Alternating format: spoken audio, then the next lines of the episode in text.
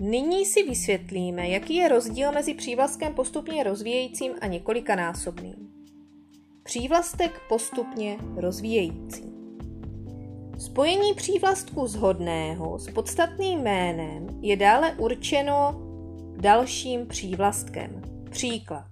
Babičiny makové koláče. Zeptáme se, jaké to byly koláče, makové, a jaké ty makové koláče byly, babičiny. Jo, že prostě napekla babička.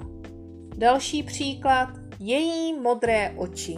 Jaké ty oči byly modré a jaké ty modré oči byly, komu patřily, byly její. Co je důležité, tak přívlastek postupně rozvíjející neoddělujeme čárkou. Jo, nejsou tady ani čárky, ani spojky. Ještě jednou příklad. Babičiny makové koláče nebo její modré oči. Přívlastek několikanásobný. Řídící podstatné jméno je rozvito několika souředně spojenými přívlastky, které patří do jedné významové řady. Příklad. Makové, tvarohové a povidlové koláče. Zeptáme se, jaké ty koláče byly a ty koláče byly jednak makové, jednak tvarohové a jednak povidlové.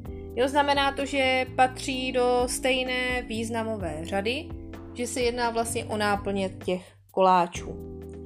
Co je důležité, tak tady u tohoto několikanásobného přívlastku se můžou vyskytnout čárky, po případě spojky. Tak zkusíme si nějaký příklad.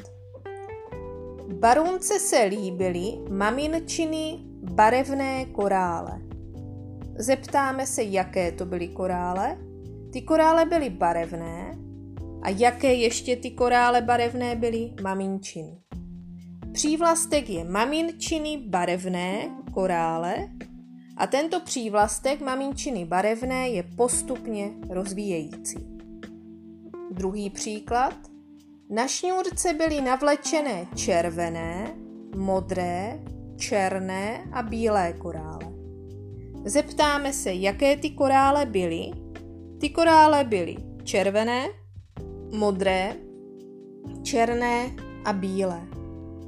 Jo, proto tady toto je několikanásobný přívlastek, protože se jedná vlastně všechno o barvy. Jo, jsou to barvy a patří do stejné významové řady. A co je důležité, že mezi těmito přívlastky musíme napsat čárku. Na šňůrce byly navlečené červené čárka, modré čárka, černé čárka a bílé korále.